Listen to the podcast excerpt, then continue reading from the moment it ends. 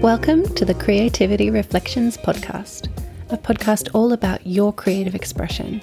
I'm your host, Hannah Fitzgibbon, creativity coach, and I'm here to help unblock your creativity.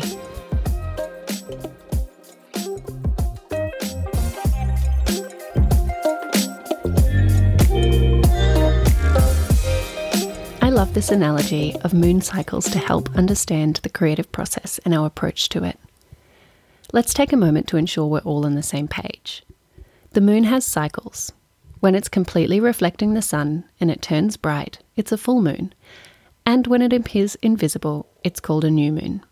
The new moon waxes into a full moon and the full moon wanes into a new moon. Light is not the only role the moon plays, its orbit affects the tides, among other things. So, how does this relate to the creative process and our approach to it? Let me begin with the full moon. This phase is like the times when you're shining brightly. You feel fully seen and heard. Your hard work is demonstrated in the external world. People can interact with it. You receive the recognition you deserve. You're the star of the show. You're on fire, unstoppable and luminous. This part of the creative process is all about action. You have the motivation and the energy to execute on projects. It's also a great time to include other people in the process. Collaborate, host your show, launch your thing. The spotlight is on you. This phase is pretty straightforward. Most of us have been conditioned in an action based world. That means we were praised for doing the right thing and we were told to work hard in order to achieve success. This isn't a bad thing, and there's definitely a time for it, but this is part of the reason we try to hold on to this phase too long. No one can sustain this level of output continuously. Holding this level of output would take considerable, unnatural effort. If the moon was lit up all of the time, it would have to fight its natural orbit to stay in line with the sun. This would cause all sorts of chaos down here on Earth. I love a full moon, but eventually we need to allow it to wane. Waning doesn't mean losing glory, but rather a release and surrender to the evolution. This is a great time to let go of some of the projects that aren't important right now. Initially, the waning is so subtle. You're mostly lit. But slowly, your attention moves from output and external sources of motivation and shifts inward. Think of the waning cycle like an editing process. You're slipping out of the execution phase and into the evaluation phase. Consider what's important to you now Make choices about what's working well that you want to keep or do more of, and what isn't working that you'd like to release or do differently.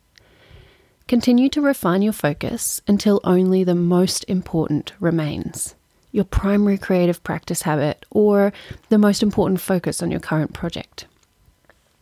Eventually, all the light disappears and the moon appears invisible.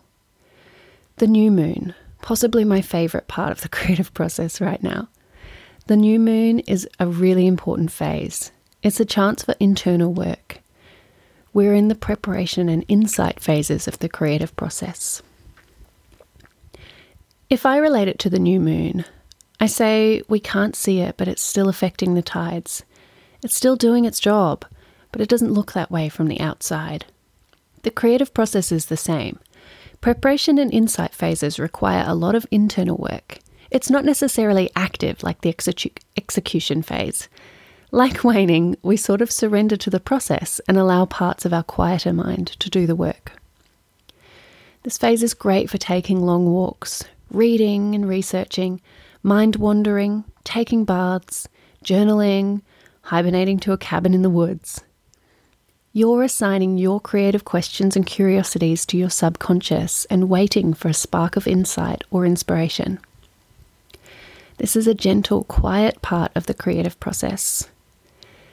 If you've been conditioned to an action based world, however, this stillness can easily fill with all sorts of self doubt, fear, and negative self talk. Instead of trusting the process, you tell yourself you're lazy for not doing anything.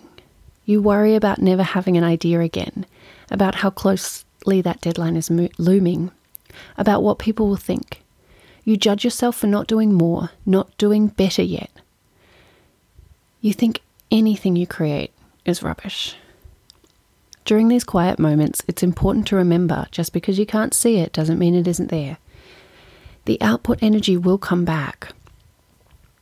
Rather than beating yourself up, this is a great time to think about what you'd like to create in the next season. Reflect on your values and what you've learned from your latest work. Fill the tank with new inspiration by collecting images and poems that put a smile on your face. Refuel your energy too by resting, taking care of yourself, eating well, and connecting with others who make you feel good. As the new moon suggests, you're about to start a new phase. Being clear on your intentions helps maintain your focus and ensure you make the most of this time. You don't want to do too much too fast, as this creates confusion and saps your energy and resources. Like the moon, as you come back in line with the sun, your energy and output increases little by little. During this waxing phase, it's important that you hold on to your focus. Introduce only the most important work, your regular creative practice habit, or acting on the spark of inspiration you've had. Allow the project and momentum to build as you approach the full moon phase. The balance initially will be internal, building clarity, maintaining healthy habits, but it will gradually shift to doing more and thinking less. You may go through one moon cycle per project, or you may take many cycles for your project, oscillating between execution, evaluation, and ideation as you iterate your project through many drafts. Also, this isn't astrology. The creative process doesn't line up with the actual moon cycle, although you can choose to do that if you find it helpful. With reflection and practice, you will learn to feel your rhythm.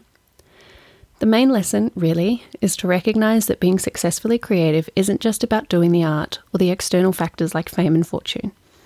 You can make much better use of the quiet moments by leaning into trust, curiosity, and self care than trying to shame or whip yourself into taking action. The pull to create will always be there, and the time for action will come soon enough. I hope that this has been helpful as a wee reflection on your creative process. If you'd like to deep dive and have a look at what phase you're in and how we can work together, please reach out. You can find me at thecreativityreflector.com.